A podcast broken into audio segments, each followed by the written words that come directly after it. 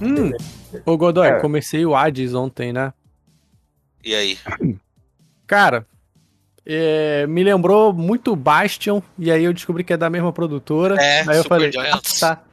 Faz, faz sentido agora. Eu, eu quero separar. Eu quero separar um pouco do podcast para falar deles, mas vamos começar a apresentação aqui que o Craig já tá gravando. Ah, Topster. Let's go! Boa noite a todos. Esse aqui é o Drops Ideia Errada de Games.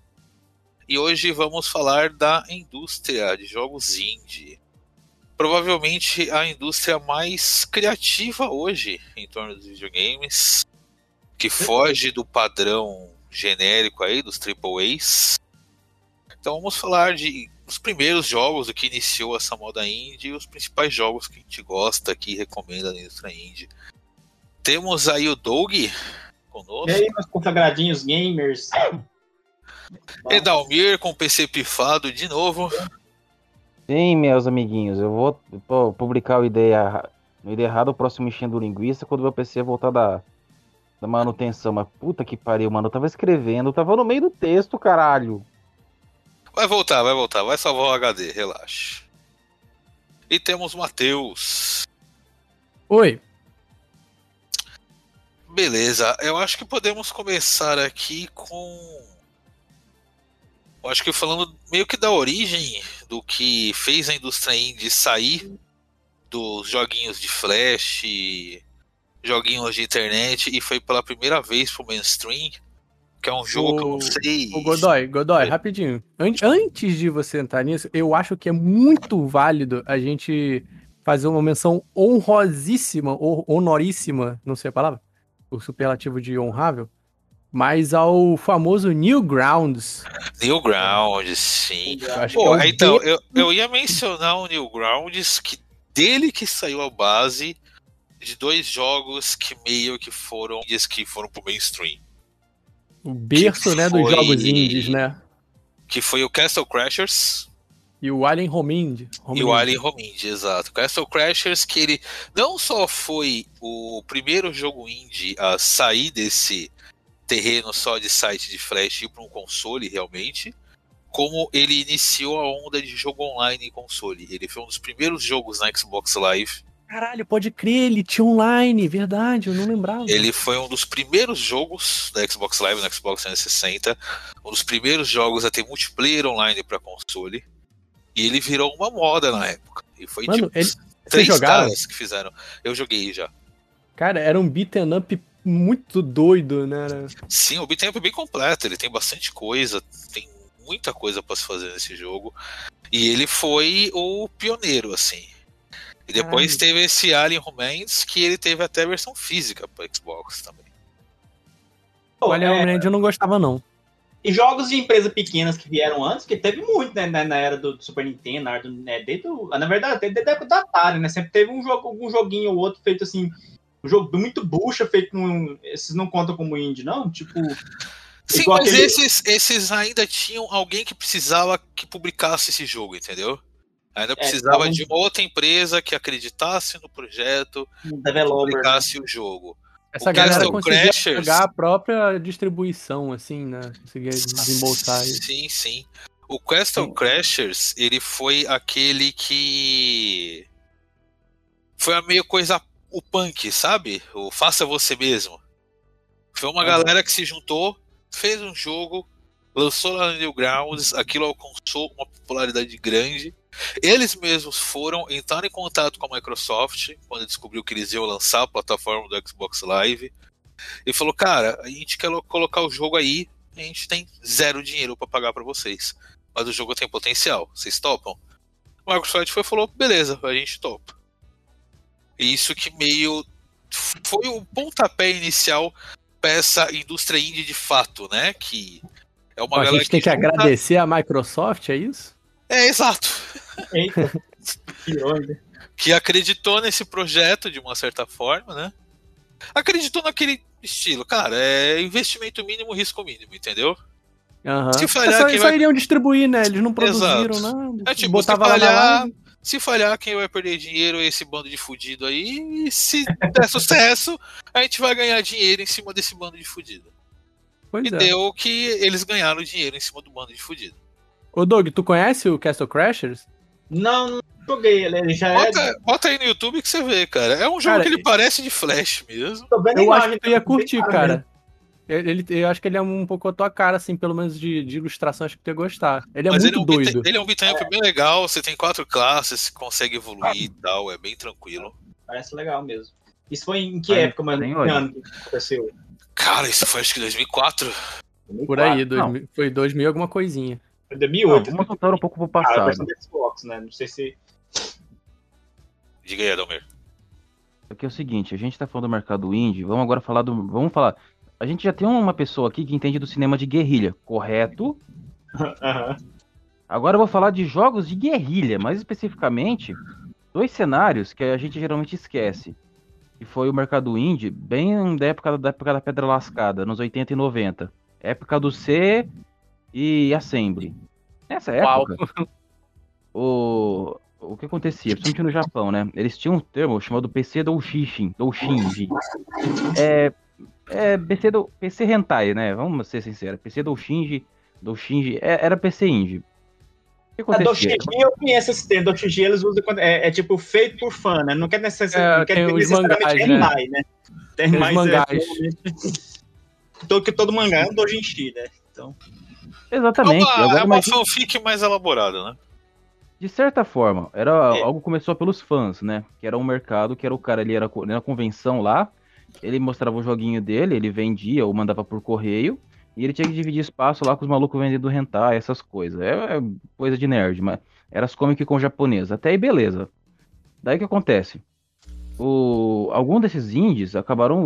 O cara ia conseguir emprego numa grande empresa, né? Chegava alguém da Konami, da, da Capcom, né? Porque os caras iam ser olheiro, procurar um novo talento. Mas nesse mercado eu- de, de, de, de guerrilha de videogame, a gente já pode notar que aconteceu o seguinte. Vocês conhecem uma franquia chamada Touhou? Sim, sim. Torrou já. É o puro PC, é pura guerrilha de videogame. Por quê? O autor, ele além de, né, o, o programado Zoom- pra caralho. Isso. É, é- não. É, é aquela receita caseira do, do- do guerrilha de videogame. É o cara que falou, velho, eu vou fazer isso aqui e vou que vou. Ele juntou todos os fetiches dele, dos amigos dele, e fez uma franquia de jogos. E tá aí.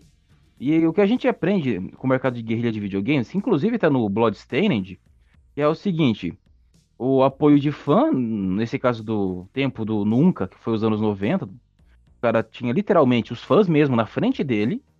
Ele libertou a IP do jogo até certo ponto, de lançamentos de mangás, jogos e tal. Ele tem uma certa supervisão e ele conversa, ele conversa com a comunidade. Ou seja, é como se o cara tivesse feito um fangame dos fetiches dele, liberou para uma comunidade que trabalha junto com ele. É, é- é a coisa mais estranha e comunista que tem no Japão, é Touhou. Eu, eu não vou mentir pra vocês. E, e já teve tudo quanto é gênero possível, né?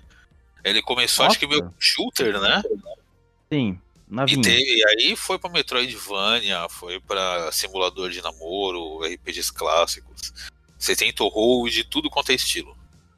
É, e o criador participa do desenvolvimento. É como se ele tivesse terceirizado pros fãs dele, que viraram funcionários dele, mas todo mundo ganha uma, um- uma fatia do pão. Cara, é, é surreal, mano. E e isso funciona. É, não teve processo, não teve muita briga, os caras se acertam. Mano, é algo que eu não consigo entender. Como é que o mercado indie, pelo menos nesse período, conseguiu se acertar e durar até hoje? Outra coisa que a gente tem que lembrar é que muito do mercado indie europeu e americano também era videogame de guerrilha. Era os caras nas convenção, era os caras fazendo na faculdade, era os caras liberando o código dentro do servidor da faculdade. Lembra de Wolfenstein quando os caras chegou e liberou no código da faculdade a versão demo? Mano, o servidor caiu. O Doom também teve isso. É, mas aí o Doom os caras já tinham servidor próprio, né? Se desse merda, a culpa é deles. O, o Doom eles liberaram um demo e naquela época não se tinha o conceito de um jogo grande assim, jogo com várias fases e tal. Então o demo do Doom com uma fase, a galera pensava que era o jogo completo. Então eles tiveram que tirar o, a distribuição do demo do Doom porque as pessoas não compraram um jogo completo. Porque elas viam aquele demo com uma fase só e falavam, ok, terminei o jogo, tá bom pra mim. Eu fiz isso com Quake uma vez, uma Quake que tinha online pra baixar, aí você tinha que instalar o resto. Esse é o mal de, de, de, de distribuir pra gente pobre, né? Pro pobretão, né? Ah, então, aqui na época, o jogo ele foi tão pra frente, assim, ele foi uma evolução tão grande do que se conhecia da época, que a maioria das pessoas elas não tinham um conceito de um jogo com mais de uma fase. Entendeu? A galera jogava Galaga, jogava Pac-Man. Entendeu? Não, que peraí. nessa época a gente já tinha Mega Man, vamos ser sinceros. 90, e- 91, 92, pô, a gente É já verdade, tinha o... Man. Ô, calma. É que assim, o problema do Doom é que ele vinha com um pacote de fases. E o pessoal pensava, ah, esse é o jogo todo. Não. Pra pegar as outras fases precisava pagar. Sim, verdade, por aí. Bom, vamos falar do próximo passo, acho que da evolução da indústria, que tanto pro bem quanto pro mal foi a Steam, né? O Steam. Que é, a, a Steam permite que você, sozinho, publique o jogo ali. sim. E apesar disso levar a ter muito lixo na Steam, isso Mineirinho. levou, isso levou muita gente a conseguir publicar o jogo dela sozinho. Tanto que hoje você tem aí, acho que um dos dois dos jogos indies mais conhecidos, que é o Super Meat Boy e o Undertale. Undertale que foi feito e desenvolvido por um cara só. Não, teve pera lá. um cara só? Não, ele teve uma pequena equipe com ele. Pera lá, o Toby Fox, ele teve mais uma ilustradora, uma equipe lá pra ajudar na programação. Ele realmente fez muita coisa, mas dizer que o Toby Fox fez tudo sozinho não é não. Ele teve apoio. Eu sei que ele Acho fez que as músicas também, né? inicial, né, que ele fez sozinho, que era baseado no Earthbound. Isso, que era baseado no Earthbound, que era pra ser um fangame do Earthbound, né, inicialmente. É, o Toby Fox é o exemplo de, de, de jogo de guerrilha, né? Era ele, mais a Tim, mais a Timo, time, time, acho que é time, mais um, uns programador lá, porque com o passar do tempo ele tinha que fazer várias versões do jogo, da atualização. Daí era um pouquinho demais até pra ele, porque o Toby, ele desenhava, ele programava, fazia trilha sonora, só que nem sempre o cara conseguia fazer tudo sozinho. Chegou o momento que o cara falou: "Não, eu eu não, eu não sou o cara do Guilty Gear pra fazer um jogo quase que sozinho".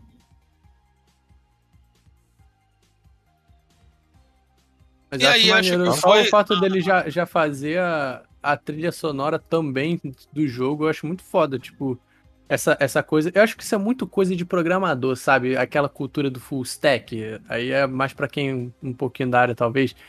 Que é, porra, tu, tu conseguir resolver a parada toda sozinho, entre aspas, né? De vez em quando você pede uma ajudinha ali. Você, você entra no, no Stack Overflow. Mas, porra, de tu pegar e fazer gerar um produto inteiro sozinho. Isso, isso é muito foda, essa cultura, sabe? Eu acho isso muito maneiro. Sim, e é um trabalho do caralho, provavelmente, né? Ah, sim. E como eu disse, aí você teve a fundação do que foi a, a grande indústria indie que você tem hoje.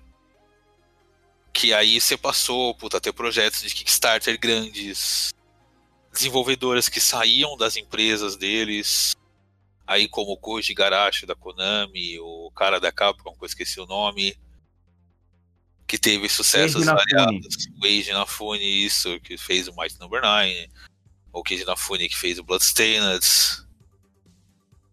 E É. você teve a grande expansão da indústria indie a partir daí. E aí que eu acho que foi o ponto que a indústria indie começou a chegar onde está hoje, que eu acho que é o ramo mais criativo da indústria de games. É onde mais os criadores que investem nisso conseguem fazer um produto que sai mais da criatividade deles e menos pensando em mercado. Cara, tem uns jogos muito psicologicamente profundos. Você você já ouviu falar, por exemplo, de Bind of, of Isaac? É, cara, é Sim. história pesadíssima lá sobre é, abuso infantil e tal. E o jogo é divertidíssimo. Ele é- funciona como um jogo bobinho assim. Aparentemente, é, sabe, tem uma estética fofinha e tal. Um bonequinho andando e soltando umas bolinhas. Suas bolinhas vai, vai melhorando. Começa como tipo umas bolas de sabão, aí vira bola de fogo. Medida que os Cara, elementos. é, é O uma- jogo fala é sobre a mãe dele que abusa ele. Muito sinistro, cara. E tem uma história realmente foda, cara. É, então, é uma história muito, é uma história muito pesada, mas ela é mostrada de um jeito fofinho, engraçadinho praticamente, né? Aham.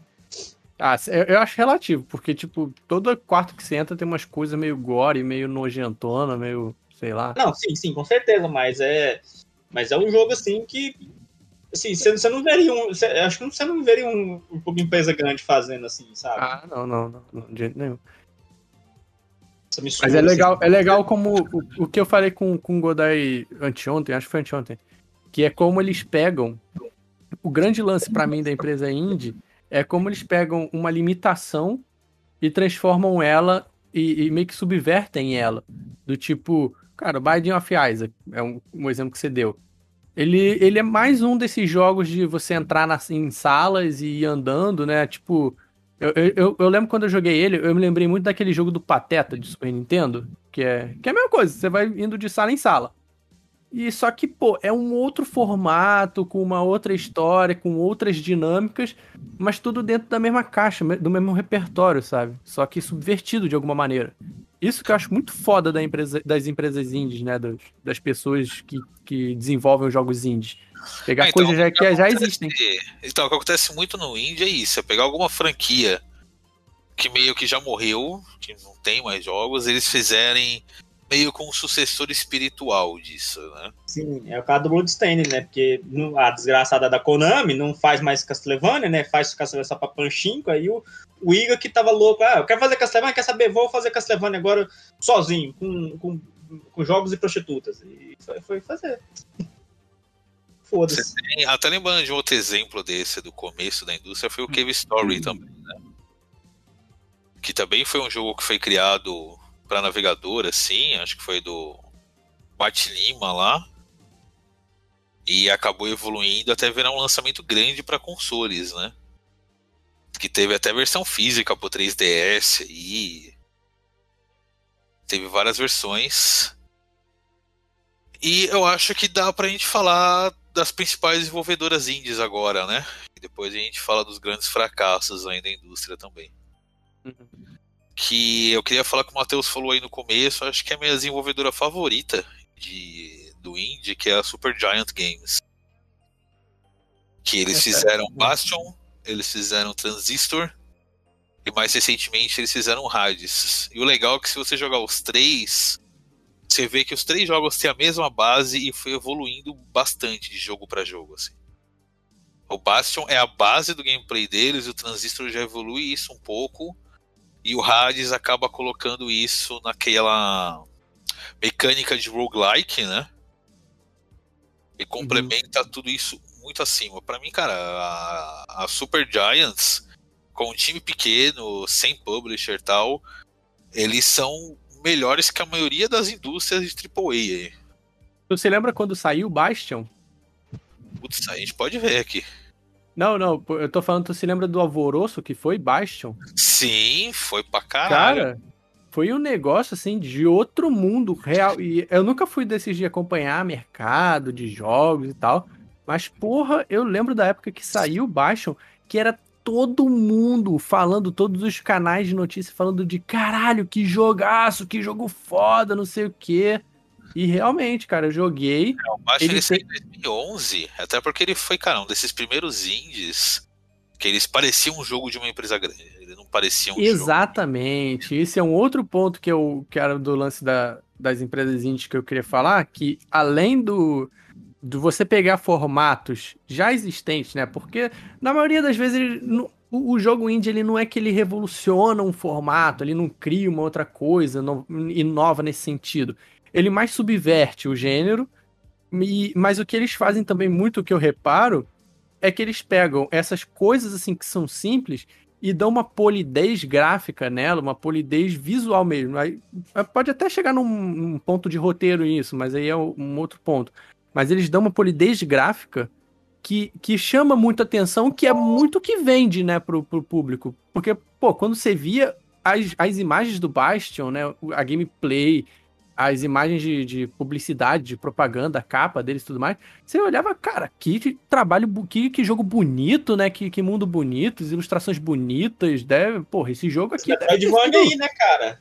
Hoje em dia é tão, é tão fácil fazer jogo em CG, fácil assim, entre aspas, né? Mas, tipo, é, as pessoas já não estão mais deslum- deslumbradas mais com realismo, né? As pessoas parecem que é, fica deslumbrada com a coisa voltando, eles voltam, né? Aquela coisa do, do 2D, do, do pixel art, né, cara? Eu, por exemplo, sou apaixonado por isso. Sim, também gosto pra caralho.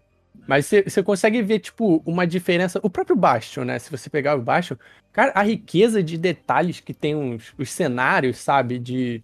O, o, lance de cores, tem muito cores vivas e tal. Você pega esses jogos mais novos, esses famosos triple A's aí, que eles ficam apegados muito ao realismo, né? Quer, quer fazer a coisa realista. Não é. Não, não, salta aos olhos quando você tá olhando lá as capinhas de jogo na lojinha, né? Baixa não, baixa um pula, né? O, o, bonequinho lá de cabelinho branco todo coloridão. Aí você vê lá um, sei lá, um Assassin's Creed. É mais uma capa branca com um maluco de touca na capa, sabe? Cara, o maior caso da, da vantagem que a indústria indie tem hoje, na prática, assim, em relação aos AAAs, é que eles, muito raramente, eles prometem algo que eles não podem entregar. Que é o que acontece uhum. nesse AAA. E não tem a prática que existe no AAA de que um jogo tem que ser cada vez maior. Um jogo tem que entregar cada vez mais. Pegar o exemplo do Cyberpunk aí. O Cyberpunk ele tinha que ser maior que o Twitter 3. Ele tinha que ter mais coisas que o Twitter 3. Ele tinha que ter mais NPCs que o Twitter 3. Tinha que ser um jogo imenso, enorme. E cara, vai ter uma hora que um jogo desse é humanamente possível de se fazer. Vai ter uma hora pois que você é. não vai ter. Não tem equipe que resolva, não tem crunch que resolva, que faça um jogo desse sair direito. Ele e muitas das desculpas. Ele vai ser um projeto que chega lá. Nunca vai não, conseguir, ele vai ser um projeto que ele nunca vai conseguir ser 100% entregue. E muitas das desculpas, assim, ele chega assim, ah, não, tem um, você tá andando no mundo, vai ter encontro aleatório. Eu lembro muito disso do, do, no Skyrim. Vai ter eh, encontro aleatório toda hora todo encontro aleatório era, ah, vai para lá e conversa com alguém, vai para lá é, e pega tal coisa. Era a parada do, das quests aleatórias. Que você ia poder jogar o jogo para sempre porque tinha uma mecânica para gerar quests aleatórias. É, posso, só que eu vou ficar fazendo a mesma coisa para sempre. É, então, Ela bosta, quest assim. gerada por algoritmo, você vai ter uma parada genérica, né, cara? Não tem como. Pois é, que eu acho muito pobre, assim, sabe? Porque o, o, discurso é maravilhoso, né? Assim, não, o jogo é infinito. Mas infinito, sabe? Até que ponto? É infinito numa finitude de coisas. É filosófico, né? Eu tinha visto um, um argumento um tempo atrás de um cara que fez aquele jogo It Takes Two, sabe? Que Qual o nome? Pode... It Takes Two. Ah, tá. Tem que jogar de, de, duplinha, né? Isso, que você só pode jogar multiplayer. Uhum. Que ele deu uma crítica que eu até concordei em partes, que ele reclamou muito desses jogos AAAs enormes, que ele falou, cara, a grande maioria do público não vai fazer tudo isso. Sim, a grande porra. maioria do público não quer tudo isso.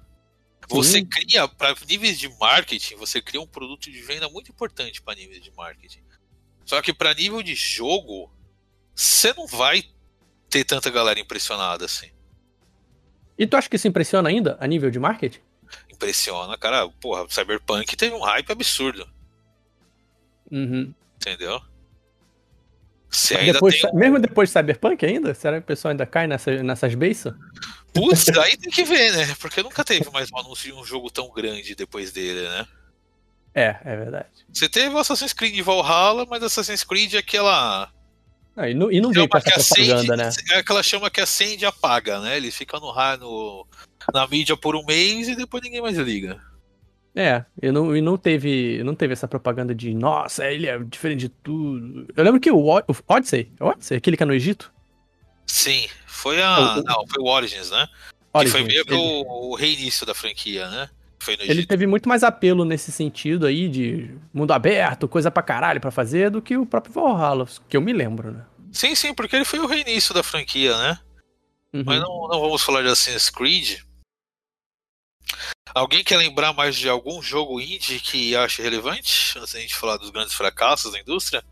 Acho que até um monte. Among Us dá pra. Among Us é indie, não é? Não pode ser considerado. Sim, Among Us. É... Cara, Among Us, ele é, é um, um conceito interessante que já aconteceu algumas vezes na indústria, mas acho que é o, o caso mais recente. né? Que, cara, Among Us é um jogo que foi lançado, ninguém prestou atenção. Dois anos depois, todo mundo ligou pro jogo que meio que começou a pandemia, a galera começou a ficar em casa, alguns streamers muito grandes pegaram o jogo para jogar e de repente o jogo estourou. Tanto que aconteceu algo muito bizarro que no Game Awards do ano passado ele ganhou, acho que de melhor multiplayer, né, Dalmir? Sim, não, ele ganhou um monte de prêmio, cara. Não era só multiplayer, ele ganhou mais coisa. É, então, mas tipo, ele tinha sido lançado há dois anos atrás, né? E ele ganhou um prêmio do Game, ano passado. Bizarro tipo, isso, né? os caras deram uma quebrada na regra pra poder premiar o Among Us. E tem mais de algum um jogo indie que é assim, que o jogo lança. né, velho? Mas- Tem mais de um jogo indie que é assim, que o jogo lança, ele fica. ninguém conhece muito bem, e por alguma aleatoriedade. O jogo. Aliás, o Binding of Isaac foi assim, né? Cara, Você- o Bind of Isaac, eu acho que ele teve um lance, que aí é até onde eu quero entrar, falando de jogo que eu gosto. Peraí, tem- Tá tendo. Tá dando um eco aí, eu acho. Tá dando um retorno aí. Mas enfim, que era o. Vocês se lembram de um. Ainda existe, que é o Humble Bundle. Sim. Eu lembro que eu conheci esse Humble Bundle quando teve o Humble Indie Bundle, que era só de jogos indies. E aí eu peguei acho que uns 10 jogos indies, assim, eu não tinha nada na minha Steam, aí eu comecei a ter uma porrada. Aí eu, porra, peguei. Aí tem muito jogo dessa época aí que eu baixei que, porra, marcou, né? É o, o Braid, por exemplo, um grandíssimo jogo indie, muito foda. Tem o And Yet It Moves também, um jogo que eu acho maravilhoso. Mas aí o, o lance do desse daí, do Binding of Isaac, inclusive o Super Meat Boy, eu acho, mas o Binding of Isaac é, principalmente, ele tava num desses bundles. E aí eu, eu acho que não. Foi, foi um pouco disso, sabe? De, ele tá no bundle, o, o negócio tá na moda, aí muita gente baixou e viu, caralho, que foda esse jogo. Aí deu, uma, deu um, um grauzinho na popularidade dele. Pelo menos é um, um pouco que eu vi por fora, sabe? Sim, é, então, tem uma entrevista com o criador do Binding of Isaac falando que ele falou, cara, meu jogo já tava na Steam um ano, tava acostumado ele a vender seis cópias por semana. Uhum, De repente, ele vendeu 90 cópias numa semana. Ele ficou, do cara, nada, assim. o que que aconteceu, né? Aí ele foi procurar, ele viu que alguns streamers, um pessoal do YouTube tava fazendo vídeo sobre o jogo, e o jogo foi crescendo, crescendo, de repente tinha site fazendo matéria sobre o jogo e tal. Ele falou que a galera ia entrevistar pra ele e tal, e falar, pô, como que é o lançamento do Binding of Isaac? Ele falou, cara, eu já lancei o jogo há mais de um ano. E alguém, alguém mais vai falar mais um ou eu posso falar mais um outro aqui? Manda bala aí. queria falar- Fala aí, fala aí, Adama, aí depois eu falo. Eu só queria lembrar que o Brasil fez o quê? A gente fez o joguinho daquela coelhinha que eu já esqueci o nome. A gente fez o Horizon Chase. A gente fez o. Como é que se fala? Oniken. Cara, tem coisa aqui no Brasil que pra caralho. Sim, Tem- é, então, vamos até cara, falar um pouco disso. Tem um jogo que- muito legal de desenvolvimento, cara, que chama Punho, Punho- Punhos de Repúdio, que é um jogo em que você soca, soca bolsomínio na cara. Você Sim, eu eu apoiei o catarse desse jogo, inclusive, só por causa da temática, cara. Eu só não apoiei porque eu não, eu não vi. Na hora que eu vi, já, tá- já, tava, já tinha um demo já. né? Nossa, que, que, que foda.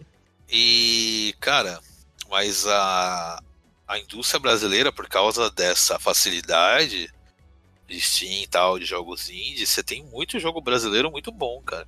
O Horizon Chase Turbo mesmo é um jogo de corrida que encantou muita gente desse meio retro gamer lá fora, né? Eu vi muito youtuber mais.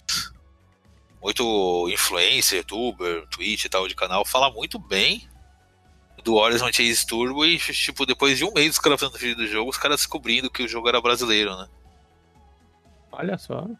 E foi, acho que, um dos maiores cases de sucesso de jogo indie, que... Jogo indie do Brasil, né? Pô, ele tem versão física pro PS4, tem versão física pro Xbox. Qual mesmo? O Horizon Chase Turbo. É um jogo de corrida que ele é uma homenagem a Top Gear, basicamente, né? Sei, sei. Ele tem mais ou menos. Ele é uma evolução daquele gameplay clássico do Top Gear. E, cara, é um jogo de corrida muito divertido. Eu jogaria Horizon Chase Turbo em qualquer dia, além de jogar tipo um Gran Turismo da vida aí. Vocês, vocês chegaram a ver o Phasmophobia? Também foi um desses casos. Nossa, eu, eu, eu, go- eu gostei, ado- adorei a proposta, mas também passei muita raiva. Ele é muito bugado. Eu não sei se deu uma melhorada agora, mas joguei no ano passado, finalzinho do ano passado, e tava muito difícil de jogar, cara. sim, Tem- sim, ele é complicado. Ele, ele tem poucas. Ele não é intuitivo. Não, ele não é intuitivo. Tinha, é, é, tinha amigo que não- simplesmente não conseguia entrar na sala. Aí depois, quando alguém desistia, a gente que jogava com quem, com, com quem conseguia entrar e, e, tipo, tem coisa que é difícil de fazer. Tipo, você largar uma coisa em cima de, um, de uma mesa, assim, tipo uma câmera, é difícil, não é. Não é mas, mas recompensa porque ah, ele é imersivo pra caralho, tipo. Essa foto aqui que eu tô pegando pra fazer a capa. É muito. É muito É, é o- muito bom. Mas o lance é que, pelo que eu soube, era um, era um desses jogos aí que era um maluco só desenvolvendo. E, e dá pra, assim, é, é- é- dá pra acreditar que é um maluco só desenvolvendo, porque tem uma engine já, já pré-pronta, já tem todos os personagens lá feitos direitinho e tal. Aí, e você vê que tem umas, entre aspas, falhas, assim, da, da programação, que é isso que o Doug tava falando, de tipo... Pô, tu não entende como funciona, por exemplo, a- o crucifixo lá. Pra quem não sabe, Phasmophobia é um jogo que você caça fantasma, né? Você tem que... Você entra nos lugares abandonados e aí tem que descobrir que fantasma tá lá, qual é o tipo de fantasma. E aí você É, tem é umas uma parte ferramentas, né? O jogo é muito legal, cara. Assim, com quatro pessoas fica, um- fica uma baguncinha interessante. Você tem as ferramentinhas lá e tal. É bem legal. Mas é foda que esse desenvolvimento é meio, meio precário mesmo, né? De, pô, tu não explica direito como as, como as coisas funcionam. Tu não sabe, ah, o crucifixo te protege, mas eu tenho que jogar o crucifixo no chão, eu tenho que puxar ele pra, pra, na hora que o fantasma tá vindo, sabe? Tu não sabe direito. Mas o jogo em si, ele, ele tinha muito potencial. Parece que ainda tá sendo desenvolvido, né? Tá, tá, tá, tipo, tá recebendo updates. Ele teve uns mapas novos um tempo atrás, ou um mapa novo há tempo atrás. Não, se corrigir os bugs, ele tem potencial pra caralho. É um negócio muito diferentão. Dá um cagaço. muito maneiro. um. Só, só que eu vou falar assim, tipo, eles precisam mesmo de, de, eh, corrigir os bugs, porque não só porque o jogo é me- meio feio, os, os- os personagens nem seguram o objeto na mão certinho, fica flutuando o objeto, e é difícil de interagir e tal. Não só por tudo isso, mas porque, tipo, o bug também meio que causa umas, umas, umas, ah, umas reações não previstas, tipo, eu- eu já assustei muito mais com meus colegas andando ali do que com o fantasma, porque quando você olha pro lado assim, tem um cara andando todo torto. Aí, tipo, caralho, que, que, que merda é essa? Ah, não, é só, só um ser humano. normal. Mas eu te confesso que eu acho esse, esse um charme do, do, do jogo também. Eu Ah, acho, não, é- eu acho legal. É, Você vê o cara todo torto, assim, abaixado, olhando pra cima, ele todo Sim. troncho. Não, se, eu- eu- eu- se corrigir essa jogabilidade, esses problemas, tipo, não conseguir é, ficar logado, ficar caindo, eu acho que ele, é, o potencial dele é muito grande. Sim. É, isso é foda, é o lance da exigência, assim, de tipo, eu acho que quando. Isso, qu- quando é uma. Quando. Se tratando de um jogo indie, tu chega assim e fala, pô, dá pra entender por que, que o boneco tá, tá meio torto. Dá pra entender. Agora, pô, tá atrapalhando no jogo, na experiência, aí, pô, dá, dá uma azedadinha ali, tu fica meio bolado com isso. O que é, é de- que é normal, assim, jogo indie. O gráfico é nível PlayStation 2 lá dos primeiros, né? Mas é igual eu falei, gente, É, Você não liga pra isso. Você não liga pra isso que você sabe. a ideia é legal, beleza, vamos embora jogar. Mas, mas realmente ficar caindo, não conseguir jogar, isso realmente é um pecado que é difícil. não, não dá, atrapalha a experiência, né? Tá- Mas é um jogão, Sim. é um jogão, recomendo. Mas agora a questão principal que eu queria lembrar. Quando uma empresa grande começa a comprar essas empresas pequenas, tipo a EA e a Activision comprou um monte de estúdio, não vou dizer que era indie, mas que era pequeno. O que acontece isso? É, é, é- é o sepultamento. Porque é o seguinte, em- uma empresa indie é geralmente uma porta de possibilidade para injetar sangue fresco na empresa. Só que a empresa já está com a ideia formatada. É algo meio paradoxal se você parar para pensar esse comportamento da indústria, né? Uhum. Sim, cara, é porque quando uma empresa grande acaba absorvendo essas empresas pequenas. Porra, nada contra a empresa que aceita, porque, puta, é uma injeção de grana fodida. O cara que criou, deu um sangue para aquele projeto, vai ficar rico. Eu acho que, cara, você tem a oportunidade de ficar rico por um projeto que você conheceu porque você gosta da parada, entendeu? É, não é algo que você não. você vai largar de mão por causa de um ideal mágico. O foda é que quando a EA, uma empresa gigante tipo EA, Electronic Arts absorve, ou Activision, né, no caso, absorve uma empresa dessas, você muda o ritmo de trabalho desses caras, né? O, de um jogo indie pra lançar na Steam, vendo o que dá, vira um jogo que tem que vender. Fala turma, tudo certo? É um jogo que tem que sair alguma coisa. Então muda o ritmo de trabalho dos caras, eles vão trabalhar com equipe diferente, vão trabalhar com prazos diferentes. E como sempre acontece com a EA, se lançou um jogo e não deu certo, eles matam o time. E nisso a EA fez um verdadeiro genocídio de empresas, né? Pois é, Muito. tristeza isso. Até empresas não indies, né? A Maxis, que fez os Sin Cities e tudo mais. Acho que foi uma das mais recentes aí pro saco na mão da EA, né? Pois é. Mais algum jogo que alguém quer falar? Ah. Hum. Bloodstained, Brawlhalla. o Bloodstained. Brawlhalla, o tá. Brawlhalla tava dando premiação foda aí, né? É, o Brawlhalla foi começou indie e foi pro mainstream fudido, né? Verdade. Pois é. Assim, É, eu- tem a galera que subestima, né? Porque ai, tem muito mais gente jogando LOL. Mas, cara, jogos de nicho, é... você acaba nem conhecendo o jogo e vê que ele tem um nicho gigante, assim.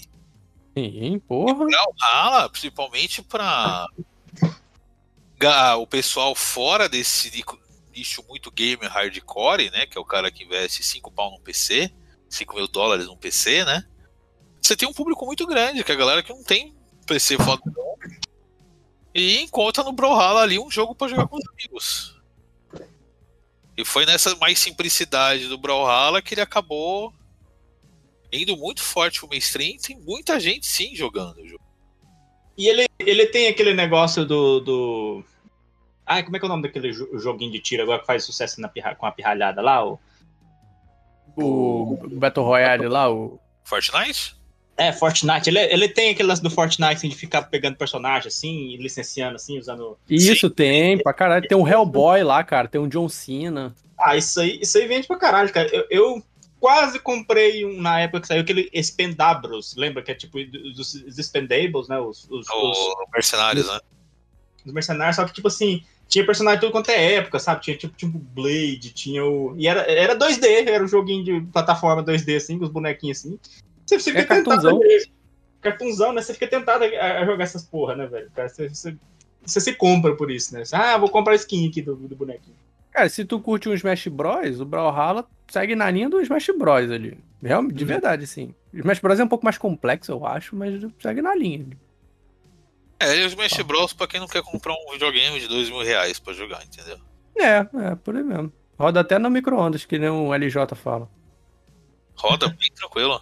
Ah, até na, na geladeira, se for aquelas smart geladeira lá, tu, tu joga lá né, no computadorzinho da geladeira e, e segue. Reza a lenda que o Doom rodava na calculadora, né? Jogo bom tem que rodar em qualquer lugar. Essa lenda não, roda.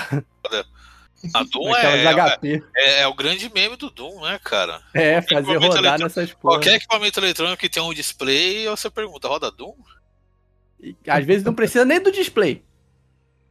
Teve o cara que conseguiu rodar o código fonte sem ser jogável, claro, num teste de gravidez, né? Porra, sério?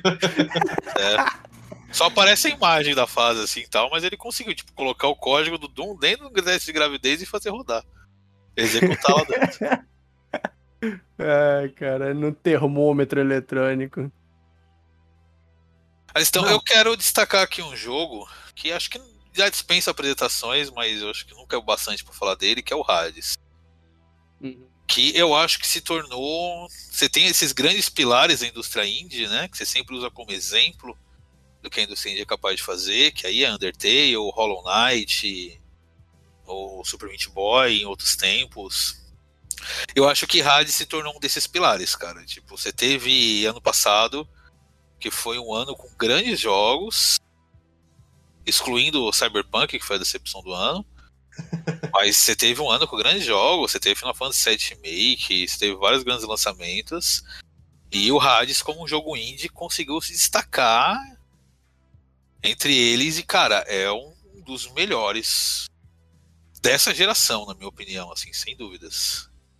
E é, eu- como eu o tava Matheus jogando e deu pra entender, cara. Deu pra e é entender como por quê. o, o Matheus falou, ele pegou esse estilo do roguelike, que é algo que já tem vários jogos, né? Foi iniciado também por um indie, que é o Rogue Legacy. Esse gênero de repetição de mesmas fases.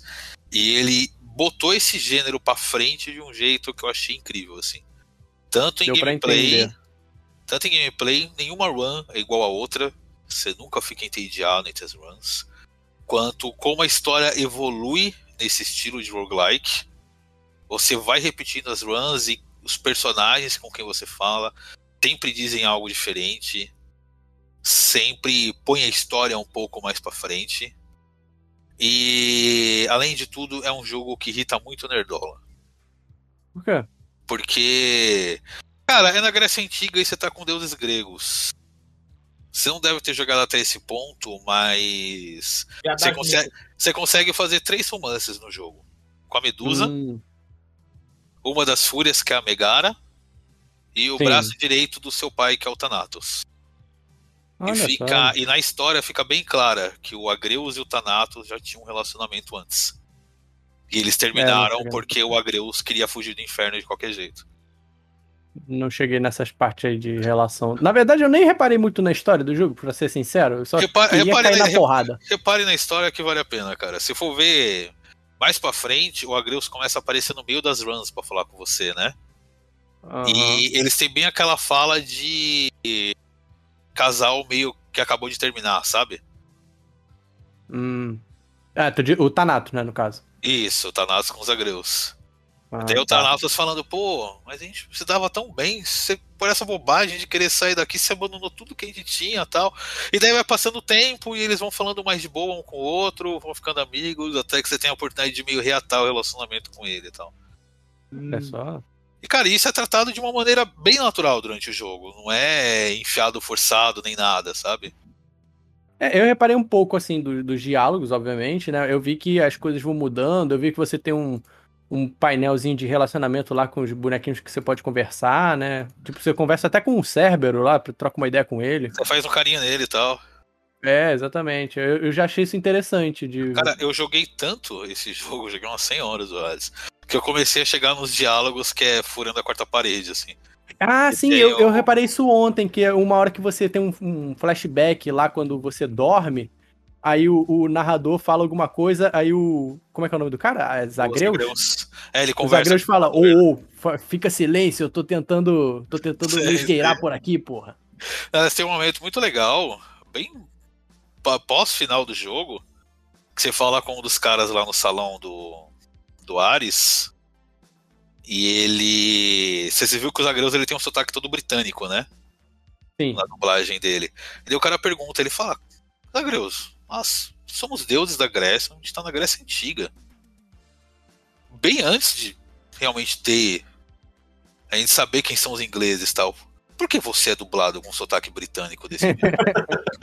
Ele falou: olha, tem coisas que a gente não pergunta aqui dentro e tal. Muito bom, muito bom. Então, Isso cara, é legal, cara.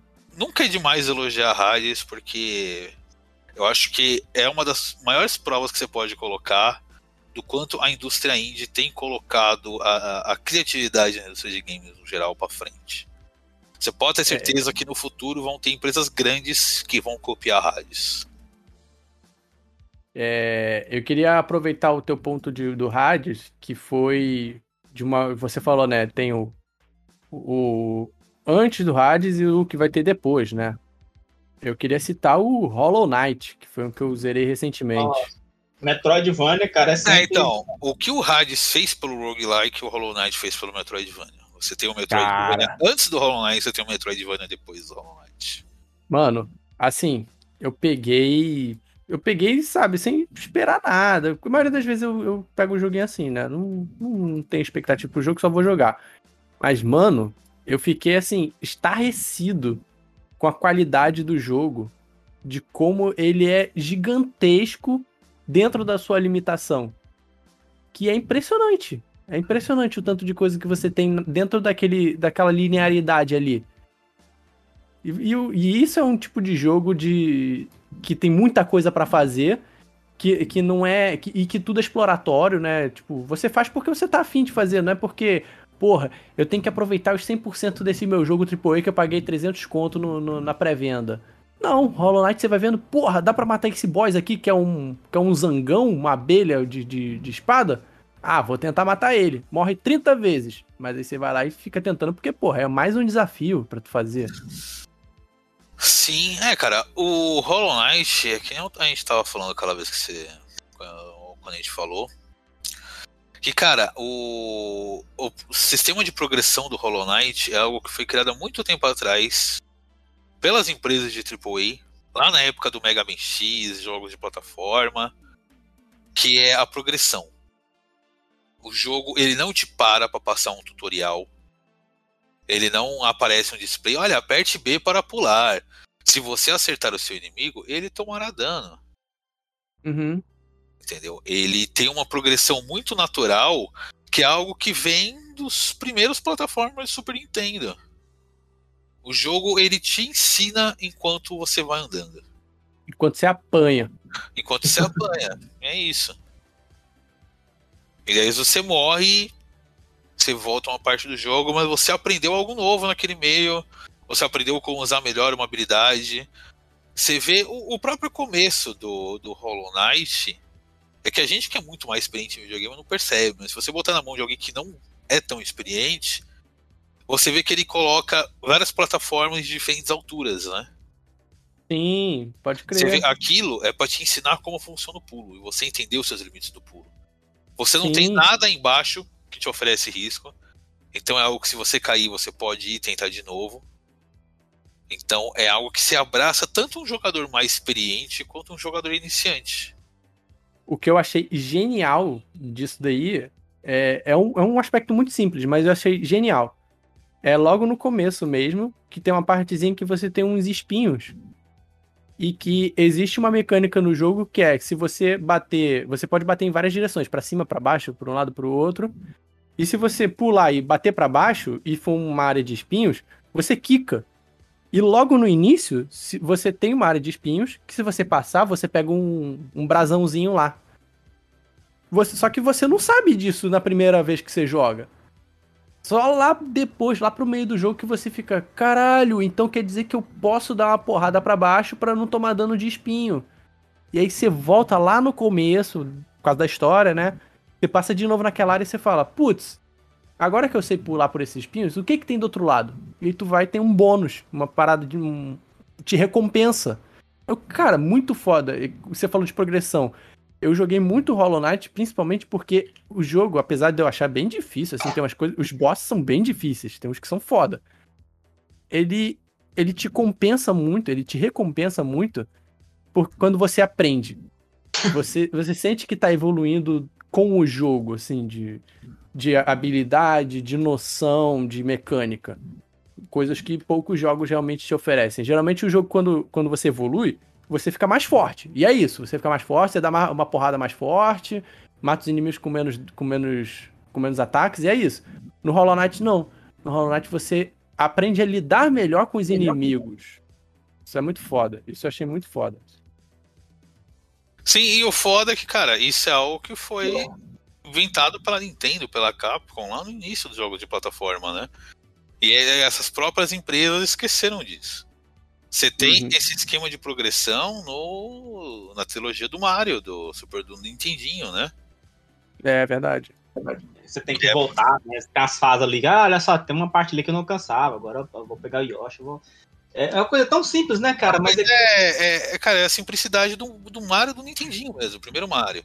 Que é você anda um pouco, você encontra um bloco, que você pula, sai um cogumelo desse bloco. Você encontra uma tartaruga, você sabe que consegue pular nessa tartaruga e ela vai virar um casco. Entendeu? Uhum. É, é- é esse tutorial dado pelo jogo. Né? Sem ser é. aquele negócio que vai parar, aparecer uma tela na sua frente, aperte B para pular. E, e mas hoje em dia, se você pegar um jogo da Nintendo hoje em dia, eles não fazem mais isso. Quem faz isso hoje é a indústria indie. É pegar o fundamento do que criou o gênero e trazer de volta. e traz- não, trazer de volta e evoluir esse conceito. mas, mas eu vou falar que, tipo, agora é papo de boomer, mas é, a, a molecada de hoje, ela, ela é- fica perdida nisso aí, né? Eu já, já vi aqueles vídeos assim, tipo, ah, é, é, crianças de, de hoje em dia, geração Z, jogando do o Mario do Nintendinho. Aí eles, todo mundo ia correndo e morria no primeiro, no primeiro- boneco. Eles não sabia que, tipo, ah, não pode encostar. Mas era criança americana? Porque se for criança americana é burro mesmo. É burro mesmo. Cara, mas ficam perdidos nisso porque essa criança, ela cresceu com jogos que jogam um tutorial na cara dela. Entendeu? Elas cresceram e não tiveram esse instinto de você pegar um jogo e experimentar o que acontece. De jogar 30 vezes até entender a sequência do chefão. Como você E aí, depois que você entende a sequência do chefão, você tem que aprender a lidar com ele, né? É, Mecanicamente. claro que tinha gente que fazia isso errado na época, tá? Nem todo mundo fazia certo. Tô citando os melhores Sim, exemplos sim. que é Mario e Mega Man. Que é o que Sim. fa- faziam esse plataforma de progressão de maneira que você entendesse como o jogo funciona e tal. Tinha, Sim, fa- tinha um monte que fazia errado, tá? Inclusive, Você Um, que eu acho que, faz, que fazia muito errado e que todo mundo paga um pau era o Contra. Porra, pra mim, Contra é um péssimo exemplo de, de, de progressão, mano. sim, sim, eu já falei isso algumas vezes, cara. Jogo difícil do NES, 90% das vezes é um jogo mal programado, é um jogo difícil de fato. Eu ia falar isso, cara. Tipo, eu, eu sou meio retro gamer, sabe? Assim, tipo, eu passo mais tempo jogando. passo- passei muito, muito, muito tempo jogando mais eh, jo- jogo de Super Nintendo, eh, jo- jogo Super Nintendo e Mega Drive no- nos, nos emuladores do que no PlayStation 3, cara. Mas, assim, vou falar que eu passei mais raiva do que me diverti, porque tinha muito jogo que eu jogava na infância, tipo, ah, nunca, nunca zerei, vou zerar agora.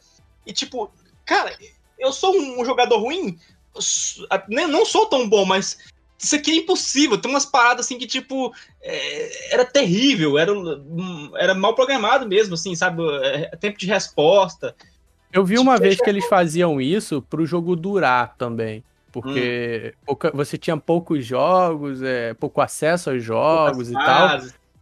E e- é, também. E aí eles faziam o jogo mais difícil pra você ficar mais tempo nele e tal. Eu não sei a veracidade disso. Faz sentido pra mim. Faz sentido bastante. Os jogos de, Nintendinho não tinha tantas fases, né? Então tinha que ser mais difícil pra você- pra você embarcar mesmo, né? Eu já vi muito jogo de Mega Drive, assim, tinha quatro fases, cinco fases só, e... mas era tão difícil Aquele- que ficava um ano na primeira fase. Altered, Altered Beast. Porra, Altered Beast tem cinco fases, eu acho. Tem pouquíssima É. fase. E é difícil pra porra. Mas Beast, tem graça. Red Beast é horroroso, velho. Porra, e é, é difícil pra Eu, eu sei que caralho. tem gente nostalgia com esse jogo, mas esse jogo é horroroso pra caralho. O Não, do é, é- horroroso. Mas é, é, Do assim, na do época eu achava até- irado. O arcade até você salva. Ai, português. Ele entra naquela categoria de comedor de ficha, né? É, tem isso. tem que- O, do Mega Drive é horrível, cara. é Demais. Eu, eu joguei de Mega Drive. Mas vamos passar aí pro próximo grande pilar da indústria indie, que é o Kickstarter. Ou o Kikante, ou como você quiser chamar. Que com a indústria indie sendo mais rentável e tendo mais fãs, você começou a ter o jogo financiado pelo Kickstarter. Você tem desde projetos que foram pequenos e acabaram sendo um case de sucesso, como é o Shovel Knight, que era um jogo que teve aquele financiamento, se pagou o jogo, não foi um, um financiamento enorme, ele só conseguiu se pagar. E você. E, cara, saiu um jogo do caralho. Os caras são fodas. Qualquer um que comprou um jogo, eles fizeram mais quatro expansões pro jogo. Eles dão de graça pra qualquer um que comprou o jogo base.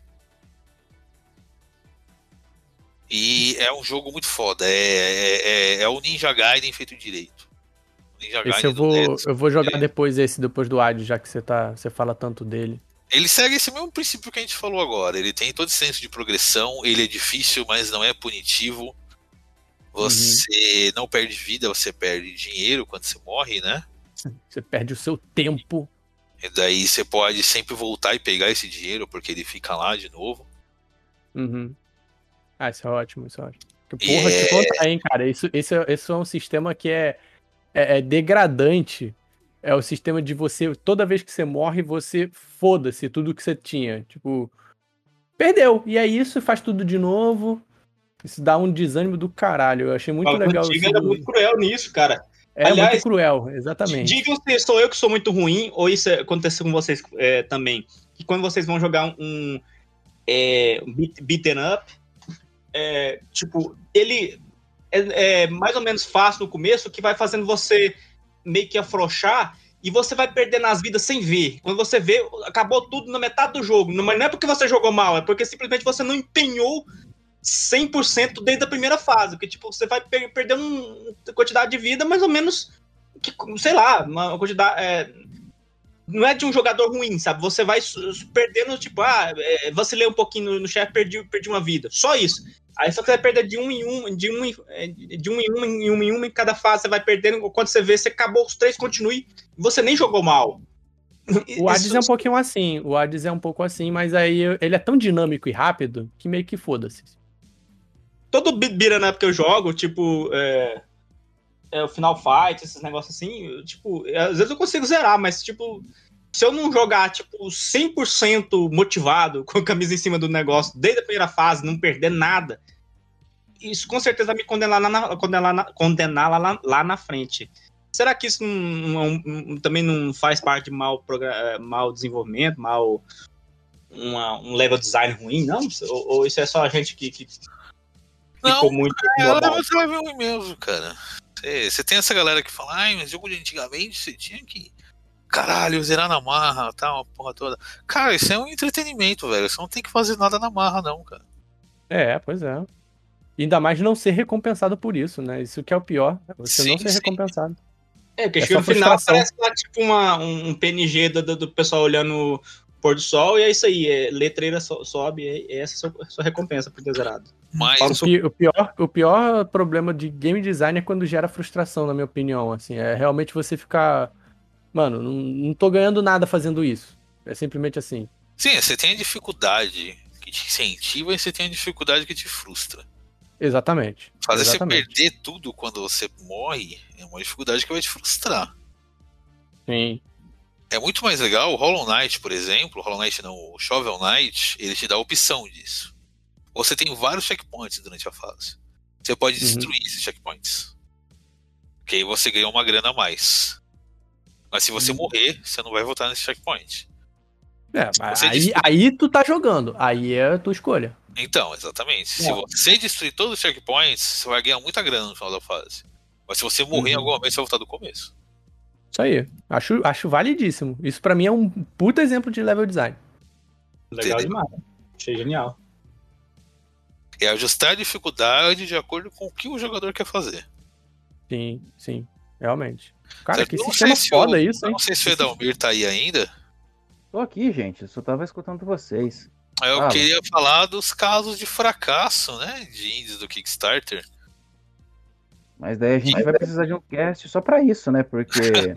Não, fala, falar rapidamente só para encerrar. De o- os casos, o caso mais famoso, vamos lá. Que é o Might Number 9. Não, ele não foi A um fracasso. do Mega um Man. Quem se fracassou foi os fãs que financiou aquela merda. Não, Eu porque, Mas ele, ele é muito ruim mesmo? Eu, inclusive, que paguei 15 dólares para financiar esse Kickstarter. Parabéns para mim. Ele Não, é tão ruim é- assim mesmo? não, assim, não é que ele é ruim, ele é bem mediano.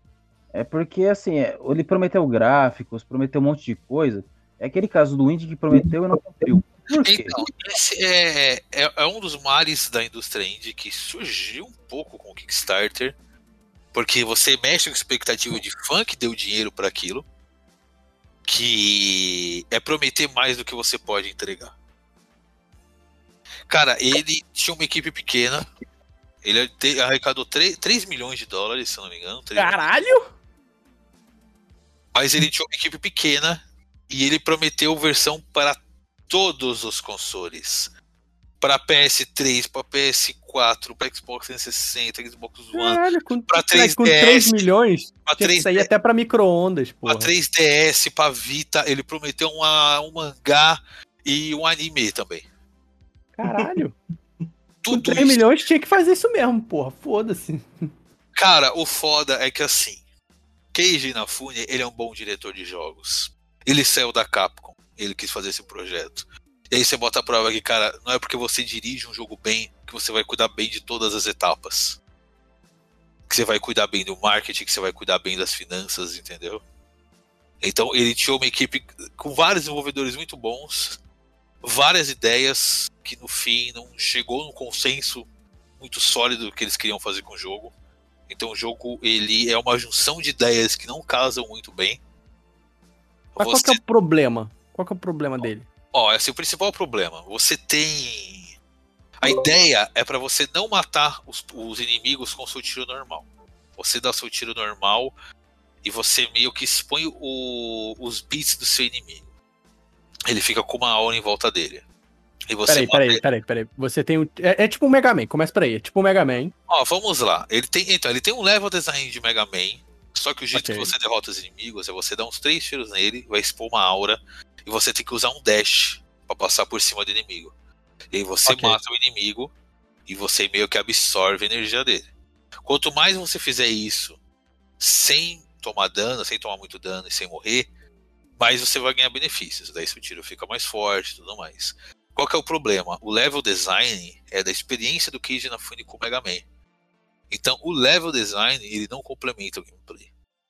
Ah, entendi. Esse- esse- essa mecânica não casa com a forma como o, o- o cenário é feito. Exatamente, ela não casa com o level.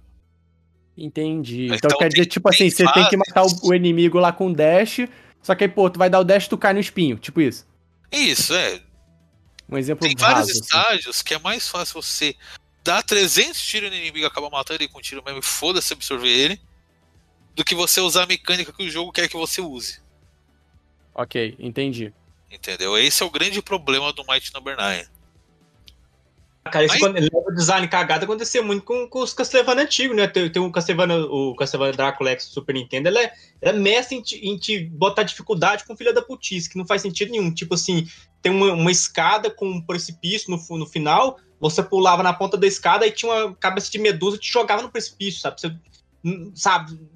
Você perdia por causa de azar, você não perdia por causa de inabilidade, sabe? Fora que assim, o, o- o- a treta que deu no Might Number 9, cara, ele foi adiado N vezes. A galera que investiu no Kickstarter, incluindo eu, eu tava meio puta de esperar pelo lançamento do jogo. Putz. E no meio disso, o Keiji Inafune lançou um outro Kickstarter para um outro jogo. Que era baseado no Mega Man Legends. Todo mundo ficou, porra! E também é na- no seria- mesmo gráfico, né? Você nem lançou esse, você quer fazer outro? Que é o Red Ash que ele fez. Que é, é, o, o gráfico é muito parecido, não é esse? Sim. Tá E, ligado? esse. o... e no final, esse anime nunca saiu e nunca vai sair. E a versão de 3DS e PS Vita nunca saiu também. Quem que Agora é saiu? o seguinte, Se você. Diga aí, não, termina aí que daí eu falo. Tá, se você for no site do Might Number 9, ainda tem a versão de Vita e 3DS lá com a ser lançada. É, ser lançada nunca. Não, é Vai que lançar o sim, problema é o seguinte, vamos lá. Nossa, como foi redundante agora, sendo nesse exato momento, mas a real é que o Cage pegou dinheiro do Kickstarter para financiar a empresa dele. Empresas, não. Porque ele queria abrir uma empresa de produção de anime. Entendam? Ele não estava prometendo um anime que ia ser feito assim por outra empresa, não. Ele ia criar uma empresa e essa empresa ia dirigir o anime para um estúdio terceirizado. E ele também ia fornecer ideias para jogos e consultoria. E ele fez um jogo pro Xbox exclusivo lá, o Xbox One chamado Record, que foi um fracasso. E tentava ser o Mighty Number 9 em 3D. E foi um tiro no saco, misturado com Borderlands. Foi uma desgraça. E depois disso, o Keiji Inafune estourar a bombinha de fumaça e sumiu, né? Sim. Ele. Esse projeto do Red Ash aí, que era estilo Mega Man Legends, ele disse que ia ser financiado por uma empresa chinesa, mas nunca mais saiu nada do jogo. Já passou uns 4 anos aí desde o último update desse jogo. E ninguém sabe onde está Keiji Inafune. Talvez esteja vendendo coco na praia. Tá em Madagascar com essa grana aí, 3 milhões. Virou tratorista lá no interior de Minas Gerais, eu fiquei sabendo.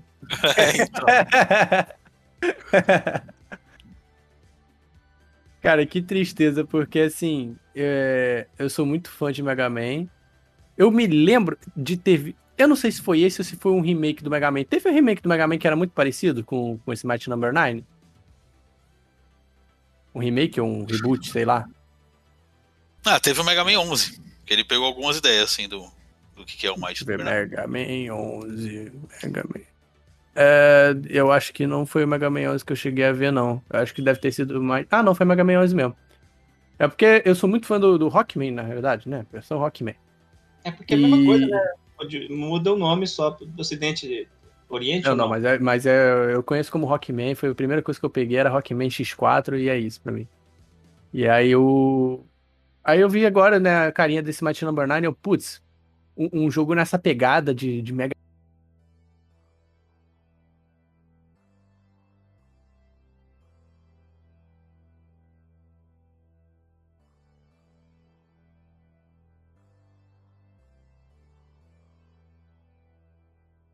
Também deve ser foda e tal. Pensados, né? Que, porra, quando tu, quando tu vê o jogo com a cara dele e pecando nessa parte, dá, dá, dá uma, uma tristeza.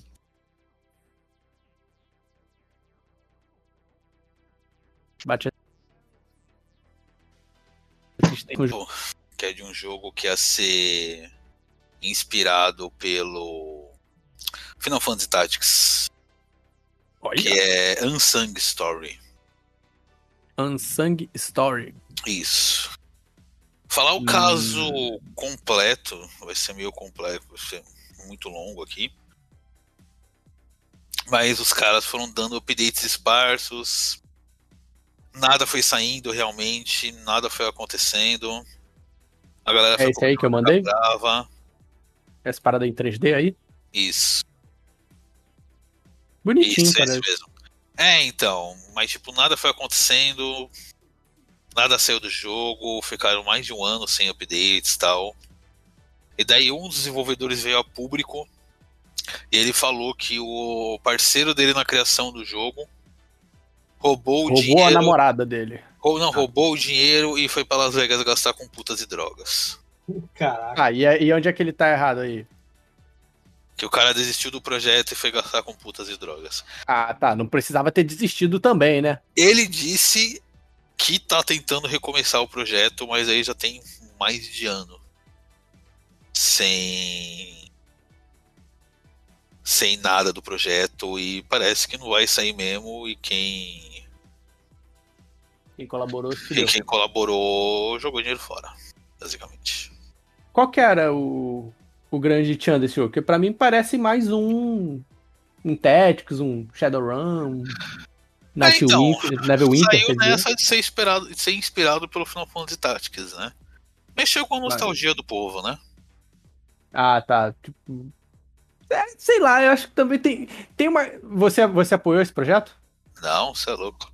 Ah, tá. Então, Então, sou- então posso falar mal de quem, quem apoiou. Não, burro, não sou burro nesse nível também não, cara. Não, porque assim, sei lá, meio que levado por essa, por essa ideia, porque assim, de novo, eu tô vendo aqui as fotos, o jogo parece bonito e tal. Porra, Shadowrun tem essa pegada aí, tem uma história maneira. Eu não sei qual é a história que tava querendo dizer, mas, pô, se a, se a publicidade do, do jogo foi baseada em, não, sucessor espiritual de Final Fantasy Tactics. Ah, vai tomar no teu cu também, né, porra? Aí não, aí não dá pra defender, sabe? Não, pare, não parece muito inovador, nem de história, nem de gráfico, nem de nada, sabe? É, é isso que, eu, que, que me parece. E aí, porra. Óbvio, né? A culpa não, não é de quem ajudou, né? A culpa é do cara que foi gastar com putas e drogas, mas. Enfim. Com putas e drogas. Nem do coitado ficou sozinho, né? Porque eu, eu, eu, eu entendo lá dessas pessoas, assim, sabe? Que promete uma coisa e toma no cu por algum, com algum imprevisto, assim, que o, o, o filho da puta, claro, não tem perdão, né? Foi, foi pra Las Vegas, mas o outro, coitado, eu fico, eu fico com pena, cara. Sim, com certeza. ficou lá, porra, e aí, né? E é isso, eu É. acho que pra finalizar, eu quero. Ainda tem uns Kickstarter que dá pra falar, mas a gente faz um podcast só disso. Deixa eu puxar um antes, então, antes de tu finalizar. Pode puxar. Queria, fi- esse, esse eu não sei muito da história a fundo, mas eu lembro do burburinho, que foi o Fez. O Sim, Fez, é, né? o Fez que acho que foi um dos carro-chefes do filme que fizeram, né? Do Indie do Game. Indie Game, Indie Game The Movie. Qual que é a história? Eu, eu sei que, tipo, o nego falou mal do jogo dele no Twitter, aí o cara eh, fez o ego search, xingou todo mundo que falava mal. É assim, ele fez o Fez 1, certo? Fez muito sucesso. E ele tinha anunciado o Fez 2. E nesse game, nesse indie game movie aí, ele pareceu ser bem tóxico com a equipe que trabalhava com ele, entendeu? Ele tinha aquele Ele era ego- babaca. É, ele era um babaca. Ele tinha aquele ego infladaço. E ele era bem tóxico com a equipe que trabalhava junto com ele. E ele se sentia, pô, você vê nesse Indie Game Movie, ele fala de maneira bem direta que, cara, ele é um gênio da indústria, entendeu? Ele Caralho. é o fodão, eu sou o novo gênio da indústria, não sei o quê. Aí a galera começou a trollar com tudo quanto é postagem que ele fazia na rede social. Se, se base, ele, ele tinha essa ideia se baseando no próprio jogo dele? É, exatamente. Uau, hein? Porra, queria ter essa autoestima. E aí ele chegou, ficou puto e daí falou: Cara, vocês conseguiram, o festa tá cancelado, eu vou sair da indústria. Falou. E muita gente falou com. Na época duvidou, né? Falou: Não, sei lá, eu quero fazer isso nada, tá só de frescagem, daqui a pouco volta. E ele saiu mesmo. Caralho, cara. Vocês vocês chegaram a jogar o FES? Eu joguei um pouquinho. É um jogo legal mesmo, mas também não é tudo isso que ele acha, não. Porque o jogo foi bem elogiado na época, eu acho que subiu a cabeça dele, entendeu? É, eu, eu me lembro da época, assim, rara, vagamente me lembro da época. E aí eu, quando eu vi o jogo em si, me pareceu muito. O, é, é, o elogio em cima do jogo me pareceu muito pela escassez de jogos interessantes. Eu não lembro exatamente assim o que estava rolando, mas eu me lembro desse sentimento. De ter, de ter uma escassez de jogos interessantes, sabe? não necessariamente bons, mas aqueles que você fica, hum, o que, que, que, que vai rolar nele? E aí me pareceu muito isso do, do, do hypezinho que fizeram em cima dele. Mas aí eu não, eu não me lembro de, de muita coisa daquela época, assim. Só me lembro desse sentimento específico. Porque o jogo em si mesmo, né? Tipo, nada, nada demais. Sim, é, então para finalizar, eu quero puxar aí a última tendência recente de jogos indie. Que eu acho até positiva, que é empresas grandes terceirizando algumas franquias esquecidas para indústrias indies desenvolverem. Que eu acho que os casos restantes, os casos mais recentes e mais famosos, é o Streets of Rage 4 e o Sonic Mania. Verdade, verdade. Cara, o Sonic Mania é um caso muito foda, que é um cara chamado Christian Whitehead, que a SEGA tinha lançado o, o Sonic 2, se não me engano, para celular, e era uma bosta de versão do Sonic 2, assim. Era uma versão emulada. Simples assim. Era uma, era uma versão emulada, basicamente. E esse cara, ele foi lá e ele criou uma versão de verdade. Ele adaptou o Sonic 2 para widescreen, para poder rodar legal no celular. Porra. Ele foi lá, ele chegou na cara da SEGA e falou: Olha, eu sei fazer um Sonic melhor do que vocês. A SEGA falou: Porra, sabe mesmo, você não quer fazer um Sonic pra gente? Porra, sabe mesmo. Fale com meus advogados aqui agora. E ele. Então, eles fizeram diferente do que a Nintendo geralmente faz, né? e contrataram um cara pra fazer um jogo do Sonic. E ele fez o que, que é o Sonic Mania. O que, que tem de, de legal nesse Sonic Mania? Cara, o Sonic Mania, ele foi a recuperação do prestígio da série, né, basicamente. Você tava tendo um jogo medíocre atrás do outro, do Sonic. E ele fez um Sonic 2D que ao mesmo tempo remetia aos Sonics clássicos e trazia bastante coisa nova, entendeu? Uhum. Então muita gente falando, cara, esse é o verdadeiro Sonic 4, assim, a verdadeira sequência dos Sonics do Mega Drive. Como é que é o nome de Sonic mesmo? Sonic, Sonic Mania. Mania. Sonic Esse era o Mania. cara que, fica, que, que criava uns Sonics diferentões, assim, que... Eu lembro que tinha um cara famoso que fazia uns Sonics diferentes, é, é Cara, ele- meio ele bootleg, assim. Ele fez bastante fangame do Sonic, assim. Isso é verdade. É, É fantástico. Não, É, é- é- chamava Sonic Chaos Revolution. E Era- essa, essa é uma tendência que eu espero que continue. Que mais empresas peguem alguma franquia que, puta, a gente não tá com muita. muito staff aqui para poder focar nessa franquia, a gente sabe que tem alguma demanda por ela. Vamos entregar para uma empresa indie e mandar eles fazerem ali dentro da ideia deles e vambora. Entregar pro Sonic. A Capcom Não, tem mas uma só pra avisar. Não, só pra avisar. Gente, nem sempre isso funciona, tá? Eu vou falar de dois exemplos de os caras terceirizar pra indie ou chamar a indie pra empresa que não deu certo, que é o seguinte, Vampiro a Máscara, que nem sempre dá certo, e Warhammer, que tem muito jogo ruim. Só avisando. Vampiro a Máscara, você tá falando daquele que é um storytelling? Eu tô falando de quase todos os videogames baseados em Vampiro a Máscara. Porque, né... É, o pessoal Eu- eu acha vi que esse Fallout o- 9 resolve tudo. Eu vi esse recente aí, que era um storytelling, que puta, que jogo chato, cara. É, chegamos a um ponto.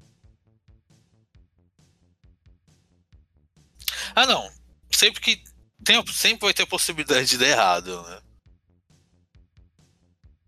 Qual foi o outro que você falou, Dalmi? que, Desculpa. Além de do deixar, Vampiro Mágico. Em vez de deixar a franquia encostada lá,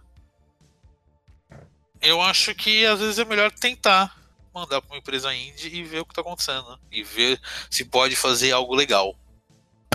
Com a- uma Sim. franquia que, de outra maneira, estaria lá nos porões de alguma grande empresa, tipo Capcom, Square Enix.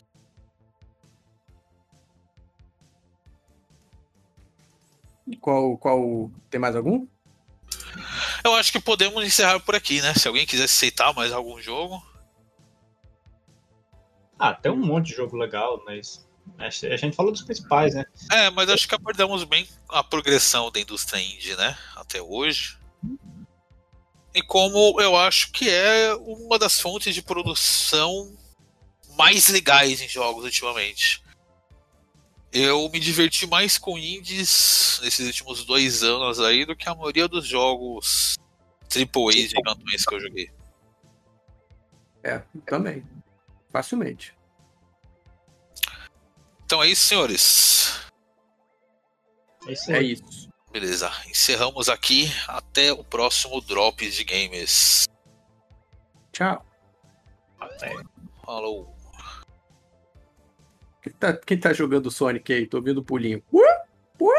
Tô vendo aqui, eu, eu dando uma olhada nos fangame aqui. Que... Ah, parou, acabou de baixar o Sonic Mania. É, Como que eu pago aqui, cara? Isso aí.